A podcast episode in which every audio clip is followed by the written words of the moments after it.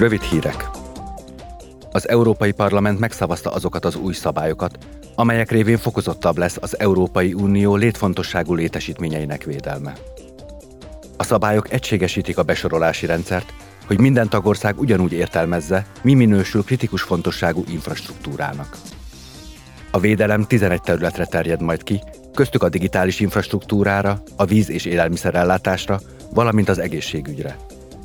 A tagállamoknak nemzeti stratégiát kell kidolgozniuk a reziliencia növelésére, az információcsere megkönnyítéséhez pedig ki kell jelölniük egy-egy kapcsolattartót. A plenáris ülés héten a képviselők a tanács cseh elnökségét és az Európai Bizottságot arról kérdezték, hogy az újabb menekült hullámok kapcsán hogyan garantálja az Európai Unió a szolidaritást és a terhek közös viselését. A vitán elsősorban arról volt szó, hogy hogyan lehetne még a kétezer-huszonnégyes uniós választások előtt megreformálni a közös menekültügyi és migrációs politikát. Az Európai Bizottság alelnöke, Margaritis Sinás válaszában elmondta, We cannot continue working. Esetről esetre, válságról válságra, hajóról hajóra haladunk. Ez nem mehet így tovább.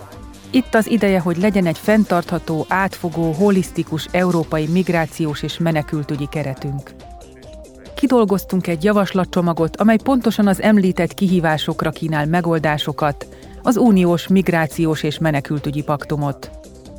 A tagországoknak ezzel olyan eszközök lesznek a kezükben, amelyekkel az uniós jogon és egy közösségi módszeren alapuló rendszer szerint kezelhetik a menekült kérdést. Az új migrációs és menekültügyi paktum létrehozására két éve tett javaslatot az Európai Bizottság, hogy javítsa az eljárásokat és gondoskodjon a felelősség igazságos megosztásáról. Strasbourgban a képviselők további tíz évvel meghosszabbították a más tagországok felségvizein halászó uniós hajókra vonatkozó korlátozások hatályát.